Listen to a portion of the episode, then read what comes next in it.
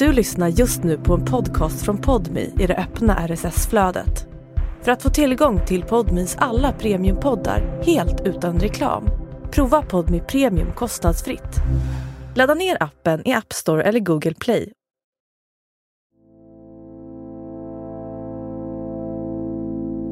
Jag bara känner mig mer så här uppgiven. Vad, vad kan man göra? Och sen just att det är en människa som har hållit på i så många år. Att det, att det inte går att stoppa henne liksom. Kvinnor som lurar till sig tusentals kronor genom att sälja ridsportsprylar som inte finns. De härjar på annonssidor för begagnade hästsaker och i köp och säljgrupper. Bland brottsoffren finns barn och unga. Det som gör mest ont i mig, det är ju att se min dotter. Hur hennes glädje byts ut till förtvivlan. Det var ju hennes egna pengar som hon hade jobbat ihop. Ja, det är kanske är dumt att säga men sanningen är väl den att det blev så här. Va, blev det inte mer än så här? Jag fick skyddstillsyn. I det här avsnittet avslöjar Denise den mörka sanningen bakom bedrägerierna hon dömts för. Nej, men jag tänkte bara att eh, det händer inget mer än det här och då är det väl bara att fortsätta. För jag måste ju klara mig. Och jag såg inte ut med att vara den jag var. Så jag gick på något sätt in i de här fejkprofilerna. De här personerna som jag låtsades vara. Jag upptäcker en klyfta mellan brottsoffren och polisen. Jag vet inte. Det känns lite konstigt för är man ett brottsoffer är man ett brottsoffer. Jag vet inte om polisen ska rationalisera sitt jobb på det viset.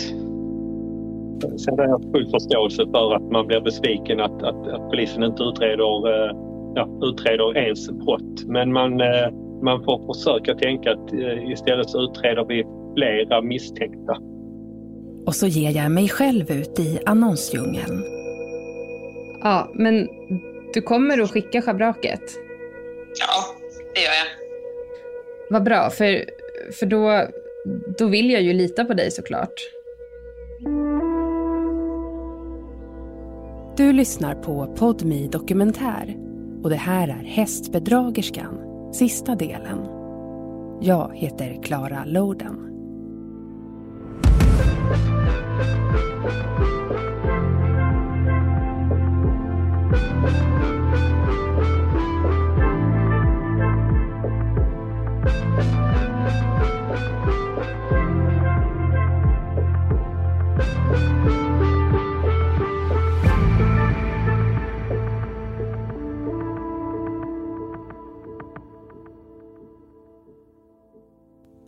Antalet annonsbedrägerier ökar kraftigt.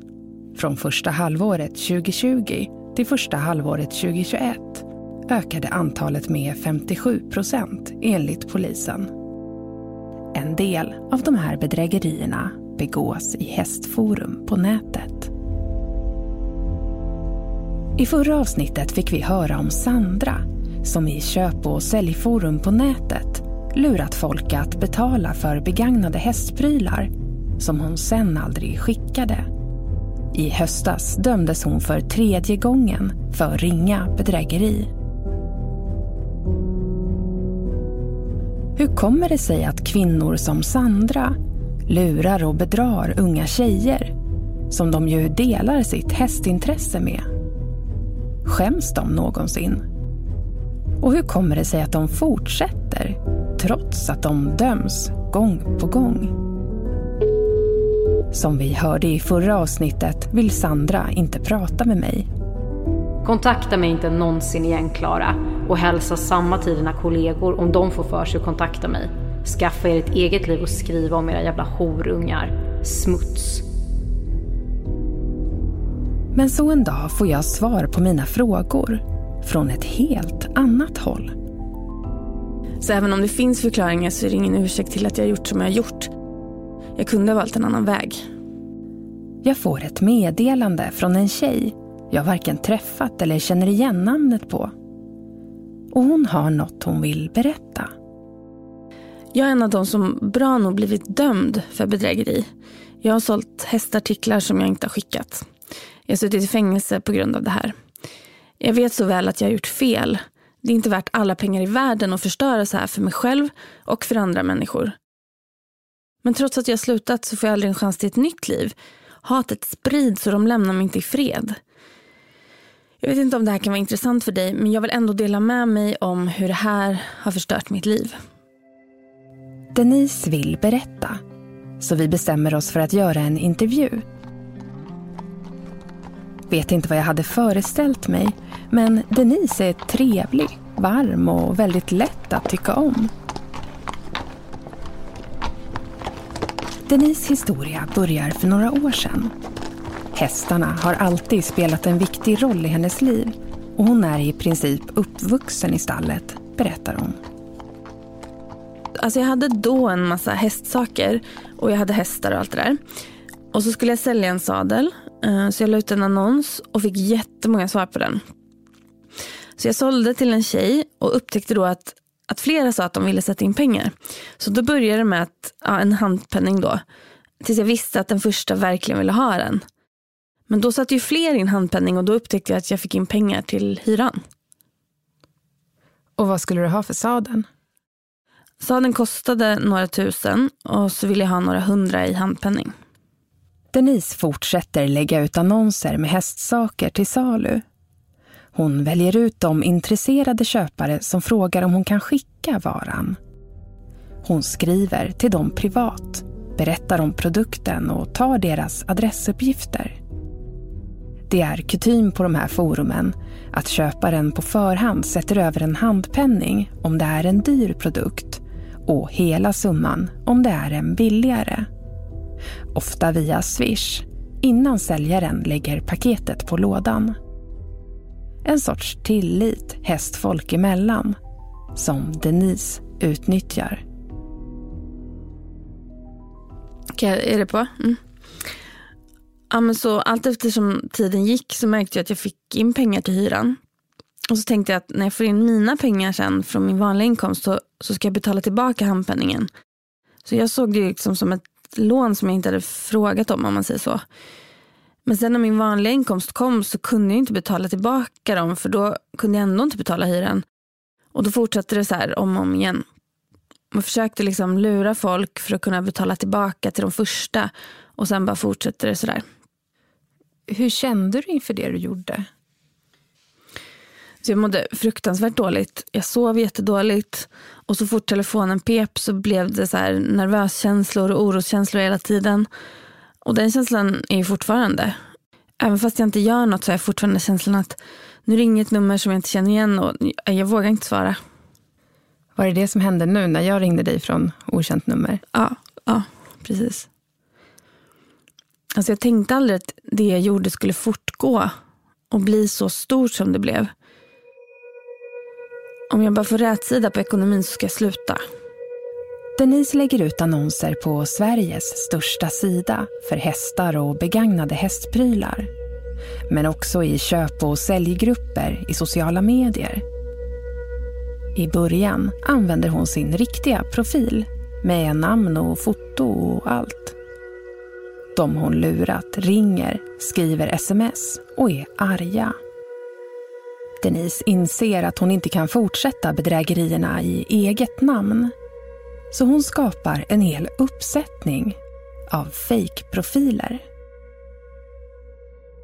Um, jag skapade ganska många olika. Uh, och när jag hade lurat några stycken med ett konto och det började skrivas om det så skapade jag en ny profil. Och så fortsatte jag så. Um, och det var inte så svårt att skapa profiler. Det svåra var ju ofta att få dem att se riktiga ut. Att försöka uppdatera någon gång, kanske varannan dag eller så, med något inlägg för att det skulle se äkta ut. Ehm, det var jättemycket tid och jobb bara för att få det att se verkligt ut. Och som inte alls var värt det i slutändan. Alltså pengarna hjälpte ju för stunden, det gjorde de ju. Men så här i efterhand så var det det absolut dummaste jag kunde göra. De bedragna polisanmäler och en dag får Denise hem ett brev. Hon är kallad till polisförhör. Och direkt när det lades fram så svarade jag rakt ut ja, jag har gjort det här. Och på sätt och vis var det skönt. För det blev inte längre en hemlighet överallt att jag faktiskt hade gjort det. Och att jag hade försökt dölja överallt. För ingen visste ju om det här. Denise döms för bedrägeri. Påföljden blir skyddstillsyn. Och då fick jag ju också domen på en gång när jag satt där. Och då blev det väl också, ja, det kanske är dumt att säga, men sanningen är väl den att det blev så här, va, blev det inte mer än så här? Jag fick skyddstillsyn. Och i den situationen som jag var i livet då så gjorde det att jag fortsatte. Jag märkte inte av skyddstillsynen överhuvudtaget. Jag fick en övervakare som jag fick en jättebra relation till. Vilket också kanske var dumt egentligen. För det blev inte det här att jag hade någon som skulle passa mig så att jag inte gjorde något. Utan det blev mer som en kompisrelation. Så jag fortsatte ju. Denise beskriver den här tiden i livet som kaosartad. Hon lever i en destruktiv relation och ekonomin är på botten. Pengarna från bedrägerierna går till hyra och räkningar, berättar hon. Alltså det var i stort sett bara sånt som gällde. Det var liksom aldrig att oh, jag ska få in pengar för att köpa det här eller jag vill åka och göra det här. Det var bara för att kunna leva. Kronofogden var ju på mig men jag har ju aldrig haft några tillgångar att, att utmäta. Hästar har jag ju haft. Men Kronofogden vill ju helst inte mäta ut dem.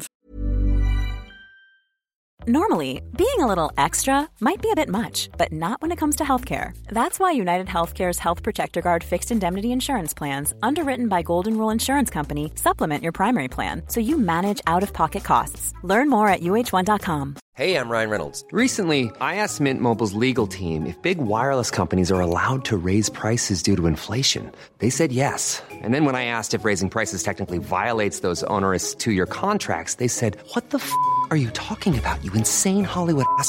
So to recap, we're cutting the price of Mint Unlimited from $30 a month to just $15 a month. Give it a try at mintmobile.com slash switch. $45 up front for three months plus taxes and fees. Promo rate for new customers for limited time. Unlimited more than 40 gigabytes per month. Slows. Full terms at mintmobile.com. De är så svårplacerade och det innebär så mycket jobb för dem.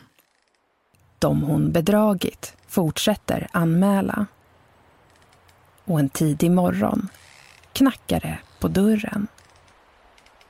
Det står två civilklädda poliser där och säger att jag ska med på förhör. Då blev jag rädd. Då var jag övertygad om att nu kommer jag bli häktad. Det var en chock. Men vi åkte iväg in på förhör direkt och jag erkände allt. Denise döms igen för bedrägeri och även denna gång blir påföljden skyddstillsyn. Men hon slutar inte bedra för det. Nej, men jag tänkte bara att eh, det händer inget mer än det här och då är det väl bara att fortsätta. För jag måste ju klara mig. Och jag hade ingen tanke på att det skulle kunna bli fängelse så småningom om jag fortsätter. Det hade jag inte. Varför blev det just hästsaker som du låtsades sälja? Och det är egentligen det området jag alltid har kunnat. Och det har bara varit produkter där jag vet att jag kan varje detalj om det här. Och det är kanske det som har gjort att jag tyvärr blivit bra på att kunna lura. För jag har kunnat min sak. Jag har kunnat prata för den här produkten för jag vet exakt vad det är. Hästarna har alltid funnits i mitt liv. Och även liksom istället för att gå till skolan, vilket jag aldrig gjorde nästan heller, så var jag i stallet och tillbringade all min tid med dem. Så för mig att prata hästsaker, det är det jag kan. Det blir allt mer destruktivt i relationen och Denise mår fruktansvärt dåligt, berättar hon. Och då blev det liksom att jag på något sätt tog tröst i att fortsätta med det jag gjorde. För det blev mitt sätt att ha gemenskap. Att någon uppskattade ja, men att hon kan sin sak och vi kunde diskutera länge och det var folk som jag hade kontakt med länge och så. Så vi hade ett gemensamt intresse och jag blev på något sätt uppskattad. Jag hade produkten de ville ha. Jag kunde hjälpa dem och sa att funkar inte produkten så får du skicka tillbaka. Man, blev, eh, man fick falska vänner under en kort period. Istället för För under tiden så förlorade jag mina riktiga vänner. När allt det här pågick. Och då blev det liksom ja, det blev ett sätt att få prata och, och få prata om sånt som jag tyckte om. Hästar. Jag vet inte, det blev ju på något sätt en, en tröst. Och jag såg inte ut med att vara den jag var. Så jag gick på något sätt in i de här fejkprofilerna. De här personerna som jag låtsades vara. Samtidigt startas en varningsgrupp för Denise på nätet. Precis som i varningsgruppen för Sandra, som vi hörde om tidigare, så skriver de bedragna om hur de lurats. Men det sprids också hat och information om Denise relationer och privatliv. Denise går själv med i gruppen via en fejkprofil och kan läsa allt. De är ganska grova i den här gruppen. Och de har ju all rätt att vara arga och de har all rätt att ha en sån grupp om de vill ventilera på det sättet. Men just att de utelämnar sådana uppgifter om mig till folk som är med i gruppen som absolut inte ska ha dem. Det gör mig ont. Denise anmäls och åtalas igen. För tredje gången blir hon kallad till tingsrätten. Och jag sa vad jag hade gjort och jag fick åka hem. I rätten, det var ingen fara, det kändes inte något speciellt för då hade jag redan varit i rätten två gånger så jag tyckte att det var ju ingenting. Men när domen kom så såg jag att jag hade fått fängelsestraff. Och tanken på fängelse var fruktansvärd. Hur det var där inne, det var ju rutiner. Timme för timme så var det saker vi skulle göra. Ett exakt klockslag skulle man befinna sig i ett visst rum för inräkning. Vi var inlåsta på avdelningen men vi kunde röra oss på avdelningen hela nätterna om vi ville. Och sen var det en sysselsättning som man skulle ha då. Och det kunde vara att montera ihop saker åt någon fabrik eller så. Visste du vad de andra hade gjort? Ja, alla var väldigt öppna med det. Vi satt ofta och pratade om vad vi hade gjort. Många kom ju från andra anstalter där de hade suttit längre. Och det här var liksom sista anhalten innan de skulle ut. Så det var allt från mordbrand till misshandel, kidnappning av barn till andra länder. Det var väldigt grova saker. Eh, men bara tjejer. Så man knyter band på ett väldigt snabbt sätt och ett väldigt fint sätt också för det var ingen som dömde någon för någonting. Ibland kunde någon fråga mig om tips på hur jag har gjort för att få pengar. Men jag var alltid hård och sa aldrig, ni får göra er egen skit men jag tänker inte fortsätta. Det fanns också ett program där man kunde gå där man fick träffa dem man hade gjort sina brott mot. Jag var jätteintresserad av att göra det just för att jag ville få en liten aha-upplevelse och faktiskt fejsa dem som jag har lurat. För att få stopp på mig själv liksom. Men då hade jag tyvärr för kort straff för att få vara med i programmet så jag kunde inte gå det. Vad hade du velat säga till dem? Jag hade verkligen velat visa hur mycket ånger jag har för att jag har gjort det här. Och visa att nej, jag är en bättre människa än det jag har gjort. Framförallt visa folk att jag inte är mitt brott, jag är en person också.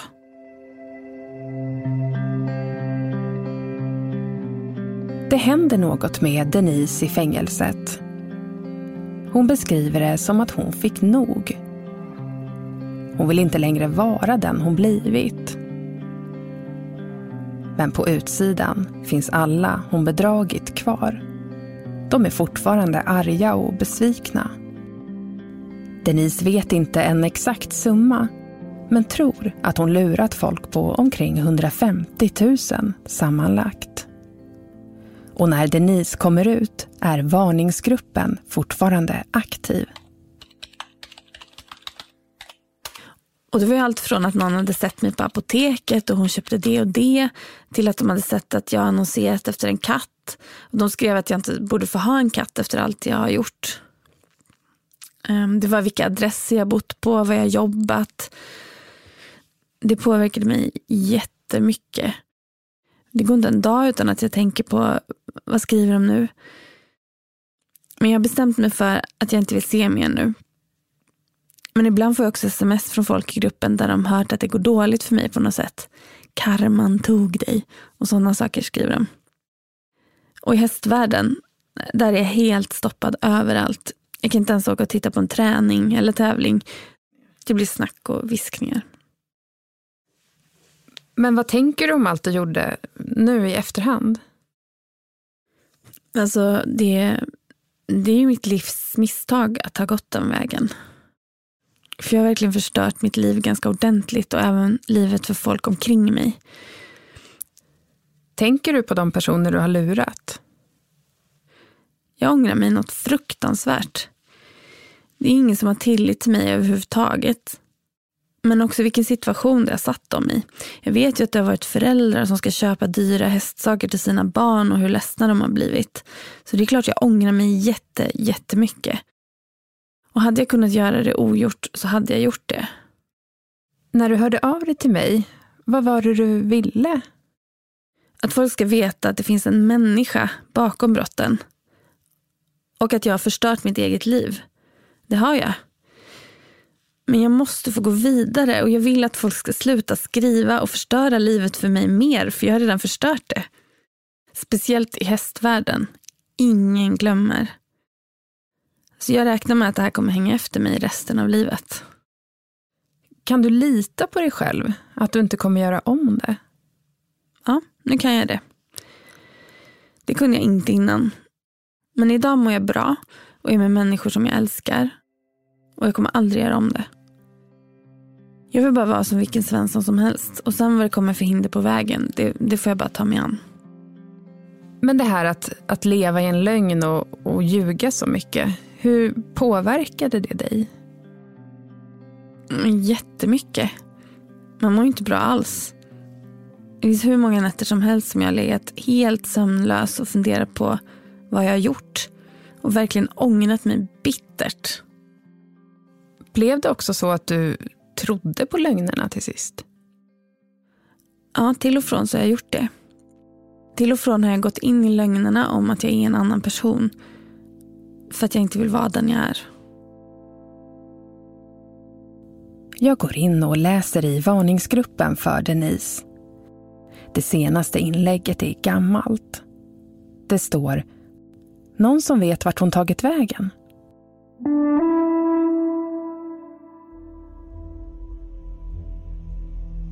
Sandras grupp är mer aktiv.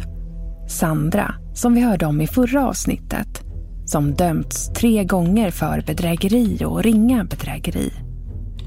De senaste inläggen handlar om domen. Och plötsligt upptäcker jag något. Frustrationen i gruppen riktas inte bara mot Sandra utan även mot polisen. De flesta här inne har fått sin anmälan nedlagd trots att det handlar om ganska mycket pengar.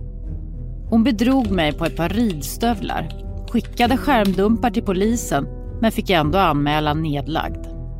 Alltså, funderar väldigt ofta på vad det är för mening att polisen finns.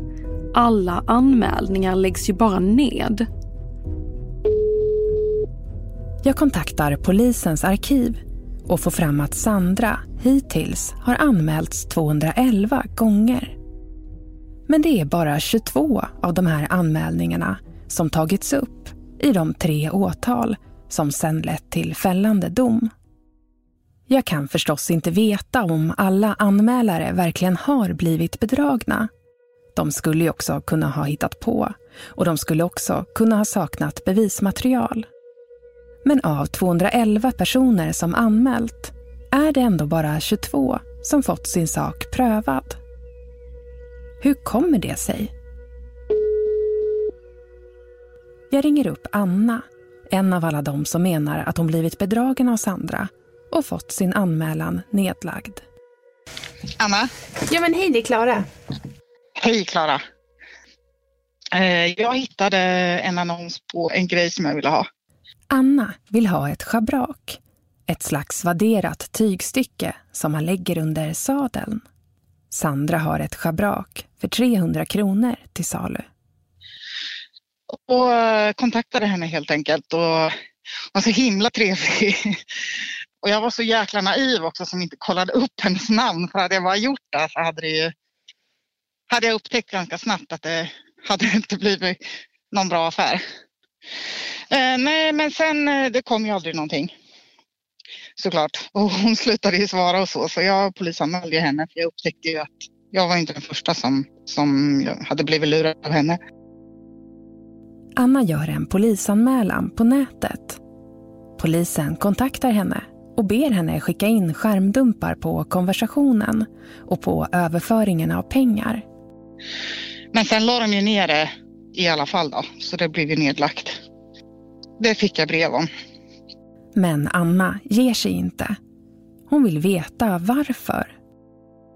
Ja, precis. Jag bad ju eh, att få ut en av hennes tidigare domar. Och då såg jag att hon hade lurat folk på mindre belopp än, än det jag hade blivit lurad på och att det ändå hade gått till åtal. Så då kontaktade jag polisen för att jag var liksom nyfiken på hur de, om de helt godtyckligt bara väljer ut vad som ska gå till åtal och inte. Anna berättar att hon inte fick svar på frågan om hur de väljer ut vilka anmälningar som tas upp. Men däremot använder de sig av någonting som kallas förundersökningsbegränsning. Det innebär att man begränsar en brottsutredning till att enbart omfatta de mest väsentliga delarna. Eller att vissa brott inte alls utreds. Enligt svensk lag blir inte straffet dubbelt så långt om brottslingen döms för tio bedrägerier istället för fem. Det som hänt är alltså att Sandra redan står åtalad för liknande fall av brottslighet. Så även om Annas anmälan togs med i åtalet skulle den inte påverka straffvärdet för Sandra. Så då lägger vi ner det liksom. För jag menar, för henne spelar det ju ingen roll och för hennes straffvärde, men för oss som har blivit lurade så spelar det ju roll. Och vad tänkte du då? Uh, ja, vad tänker man? Ja, men man blir förbannad.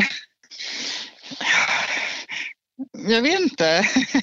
Det känns lite konstigt för är man ett brottsoffer så är man ett brottsoffer. Jag vet inte om polisen ska rationalisera sitt jobb på det viset. Det känns inte helt rättvist.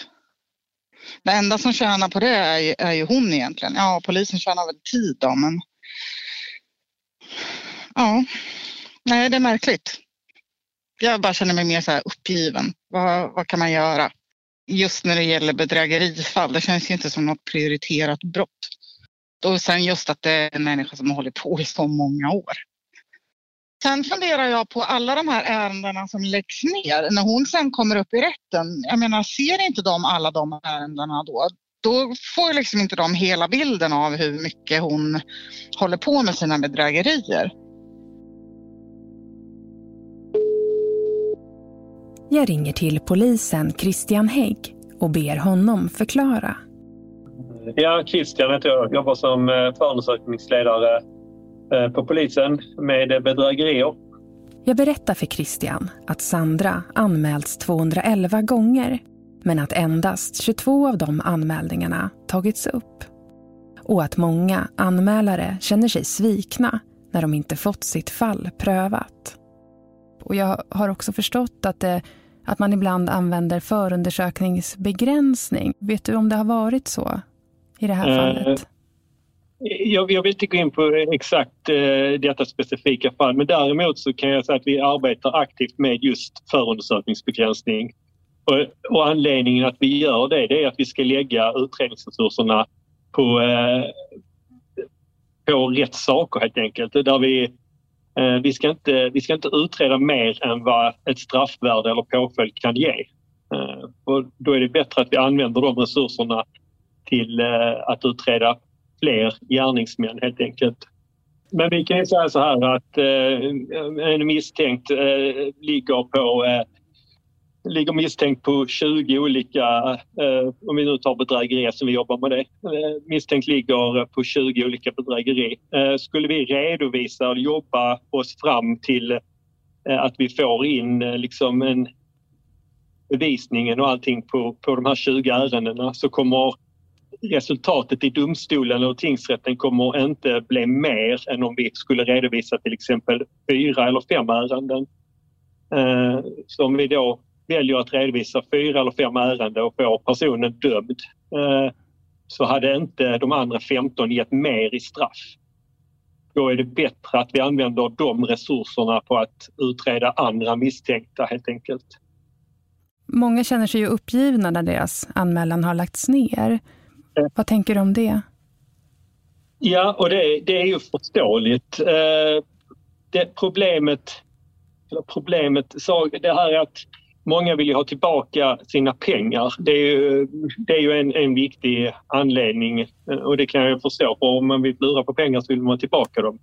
Eh, även om personen blir dömd så finns det ingen garanti att man får tillbaka några pengar. För eh, ofta eller ibland har ju de här gärningsmännen inga pengar. Eh, oavsett om de blir dömda eller inte så, så får inte målsäganden tillbaka sina pengar. Men jag tänker även liksom tilliten till rättssystemet, att, att man vill känna att gör jag en anmälan så ska den också tas upp. Finns det inte en, en risk då att, den, att man helt enkelt förlorar förtroendet för rättssystemet om det blir sån här förundersökningsbegränsning? Ja, eh, jag ser det ju mer så här att eh, vi utreder ju många fler gärningsmän med den här metoden. Det vill säga eh, vi får ju fler personer dömda än om vi jagar eh, en misstänkt för jättemånga brott. Istället så kan vi hjälpa fler, eh, fler ur eh, målsägande helt enkelt att, eh, att få upprättelse. Sen har jag full förståelse för att man blir besviken att, att, att polisen inte utreder, eh, ja, utreder ens brott. Men man, eh, man får försöka tänka att eh, istället så utreder vi flera misstänkta.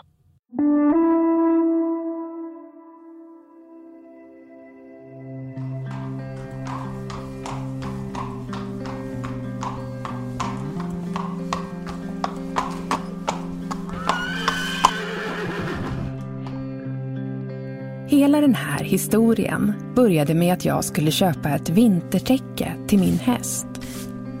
Det var så jag upptäckte köp och säljgrupperna för hästprylar. Varningsgrupperna och kvinnorna som bedrar.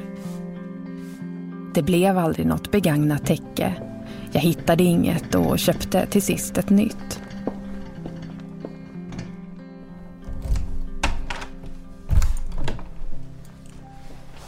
Jag står i sadelkammaren och letar efter ett rent schabrak.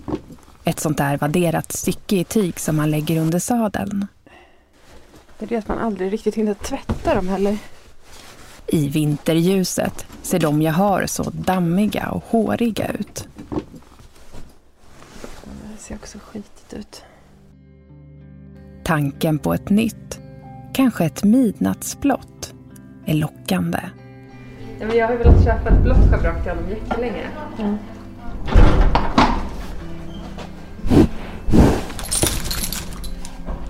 Ja, till den nya säsongen. Ja, det är lite roligt att byta. Jo, men jag köpte det där Equestrian, det där gråa. Oh, Grått med vit rand. Ja. Och linder till. Det är jättesnyggt. Mm.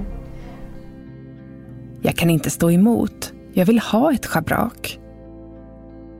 Och samtidigt jobbar jag ju med den här dokumentären. Alla berättelser om bedrägerier. Vågar jag lägga ut en sökesannons? Men det är ju ändå väldigt många som inte blir bedragna. Jag chansar. Då ska vi se. Jag väljer Sveriges största annonssida för hästar och begagnade hästsaker. Söker ett dressyrschabrak. Storlek full. Det dröjer inte mer än någon timme så får jag ett svar. Har ett ES Midnight Blue om du är intresserad. Det låter intressant. Har du bild? Svara ja. Försäljaren skickar genast flera bilder. Det är ett jättefint schabrak. Midnattsblått och precis den modell jag söker. Bilderna ser äkta ut. Som att de är tagna med en mobilkamera i en stallmiljö. Vad vill du ge? Hon heter Linda och hennes profil på hästsajten verkar äkta. Den skapades för flera år sedan. Vi kommer överens om att jag ska betala 400 kronor inklusive frakt. Det är ett bra pris för den här typen av schabrak. Okej, det går bra. Skicka adress, mejl och telefonnummer och swisha till det här numret så skickar jag det imorgon.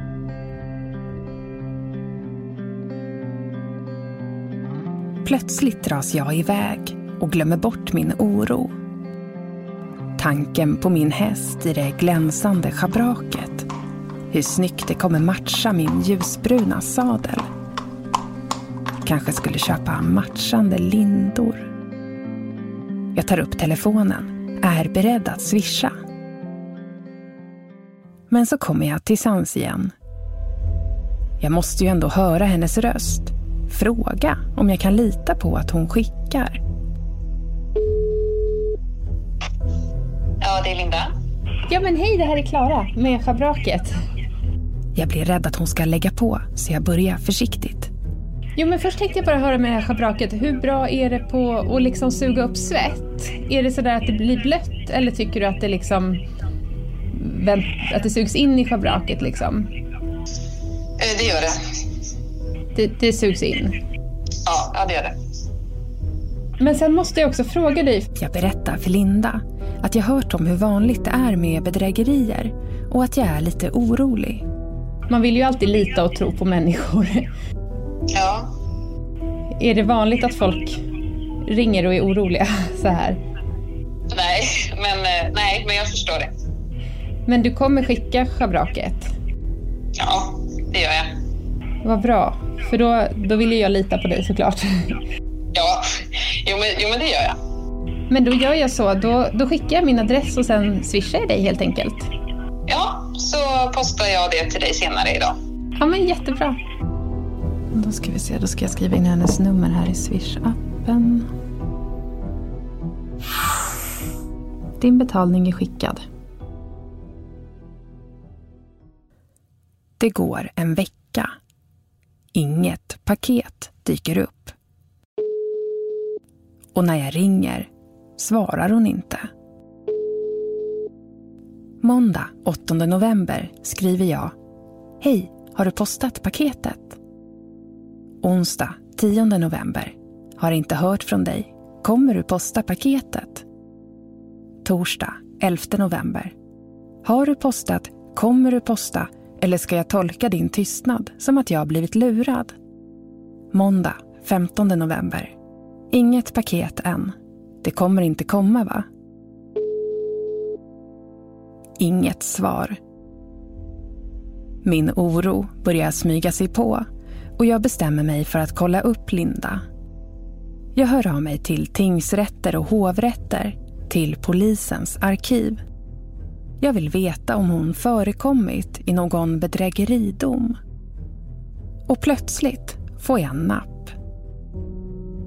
Det visar sig att Linda står åtalad för bedrägeri och ringa bedrägeri på just den annonssajt där hon kontaktade mig. Och att hon bara några dagar efter att jag swishade henne skulle ha befunnit sig i rätten. Men hon blev sjuk så huvudförhandlingen har flyttats fram. Jag begär ut förundersökningsprotokollet och läser ur förhören. Vad är din inställning till brottsmisstanken? Erkänner eller förnekar du brott? Jag kan ha gjort det. Jag får leta upp det och betala tillbaka det. Jag erkänner. Hur eh, håller du reda på vad du har till försäljning? Jag hade ju ingen bra koll. Jag har verkligen försökt städa upp allt. Varför tar du dig an så många annonser om du inte kan hålla reda på det? Det har varit en paniklösning för att få loss pengar för att kunna överleva. Vad gjorde du med pengarna efter att du fått dem? Handlade nödvändiga saker. Mat.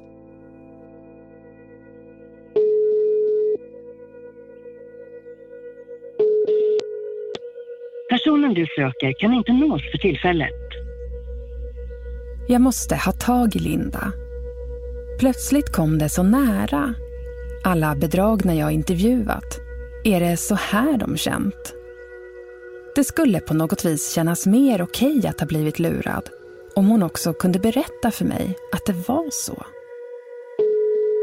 Det har nu gått tre veckor sedan jag swishade. Jag ringer till Christian Hägg igen. Polisen som jobbar med bedrägerier. Så att jag ringde upp henne och, och sa det att jag, jag blir lite orolig här men jag vill ju såklart lita på dig och, och så. Och, och, kommer du skicka det här? Och, och hon sa att hon skulle göra det. Eh, så jag swishade då. Eh, men sen har det inte kommit något paket och eh, hon har inte svarat när jag ringt. Jag berättar för Christian att det verkar som att jag har blivit bedragen. Att Linda redan står åtalad för bedrägeri på samma sajt. Och om jag skulle anmäla det här nu så är det förmodligen ingenting som, som kommer tas med eftersom att hon redan står nu åtalad och, och ska upp i rätten i, i nästa år här. Eh, ja, eh, utan, det är också jättesvårt att svara på så här utan att ha, eh, ha någonting. Men är det tillräckligt mycket för, alltså utifrån det som ska gå upp i rätten så, så, så hade detta ärende förmodligen då inte genererat en, en, en straffskärpning så att säga, eller mer straff rättare sagt ska jag säga. Christian uppmanar mig ändå att anmäla. Det är något man alltid bör göra. Återigen, jag hade också varit frustrerad om, jag, om inte jag hade fått mitt ärende utrett. Men man får försöka komma ihåg just den biten att bara för att man får ett ärende utrett betyder inte att man kommer få tillbaka sina pengar. Utan det viktigaste är att misstänkt, den som begår brotten, att den blir dömd. Och så får du skicka in en anmälan, Klara. Jag skriver till Linda igen. Efter nio minuter får jag ett svar. Hej, förlåt mig. Har haft så mycket sista tiden. Lovar att skicka imorgon. Plötsligt skäms jag. Kanske skenade jag iväg. Klart det kan hända saker och folk kan glömma att posta ett paket. Men dagarna går och det kommer inget schabrak. Jag går in på Lindas profil på annonssajten för hästsaker och ser att hon varit aktiv senast idag.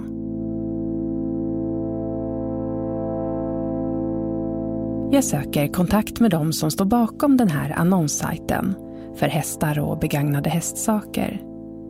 Sajten som Sandra och Denise har använt för att begå bedrägerier.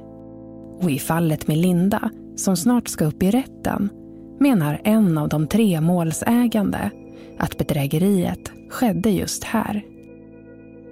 Hur ser de på sitt ansvar att förhindra bedrägerier på sin sajt? Till sist får jag tag i bolagets VD. Han vill inte medverka i en intervju, men skickar ett mejl. Vår sajt granskar alla de annonser som läggs upp på vår sida mycket noggrant. Tillvägagångssättet i detta fall är däremot mycket svårt att komma åt eftersom bedragaren inte själv lägger upp en annons utan istället svarar på en redan existerande annons. Vår annonssida har en halv miljon användare i månaden och varje dag skickas det tiotusentals meddelanden mellan köpare och säljare. Jag frågar varför de inte har en säker betallösning på sidan. Men det svarar han inte på. Jag kan försäkra dig att vi jobbar tröstlöst varje dag för att öka säkerheten på vår sajt. Men med det sagt så kan vi alltid bli bättre. Vi kommer inom kort att introducera BankID-verifiering av både köpare och säljare för att kunna logga in, vilket vi tror är ett viktigt verktyg för att stoppa denna typ av bedrägerier. Jag skriver till Linda igen, berättar om den här dokumentären, frågar om hon vill prata. Men jag får inget svar. Fem veckor efter att jag swishade har det fortfarande inte kommit något schabrak. Välkommen till polisen. For help in English, press 5. Säg kort vad du vill ha hjälp med. Vad gäller ditt ärende? Polisanmälan. Då ska vi se. Tack för att du kunde vänta där. Ja, jag var tvungen att prata lite med min förundersökningsledare bara där. Eh, vi ska se. Eh, ja, som sagt, jag pratade med eh, min förundersökningsledare som vill att jag håller ett förhör med dig. Ja, då ska vi se. Men eh, då startar vi förhöret. Och eh, då skulle jag vilja att du berättar fritt om vad det är som har hänt. Men då kan vi ta det från första början. Jag arbetar som radiojournalist. Ja, då ska vi se. Och eh, du nämnde att du hade pratat med henne i telefon. Hur lät hon? Jättebra. Men då kommer jag att fortsätta och upprätta den här polisanmälan. Om vi har några fler frågor, kan vi ringa tillbaka till dig då? Vad som händer med min anmälan återstår att se. Men jag kan inte sluta hoppas att Linda ska höra av sig. Att hon, precis som Denise, en dag ska vilja berätta. Och jag tänker på något som Denise sa. Och det får avsluta den här dokumentären. Alltså, det, det är ju mitt livs misstag att ha gått den vägen. För jag har verkligen förstört mitt liv ganska ordentligt och även livet för folk omkring mig. Jag har skrivit till andra bedragerskor och försökt få dem att förstå att de vill inte gå samma väg som jag har gått. Det är inte värt det. Men jag har inte fått något svar.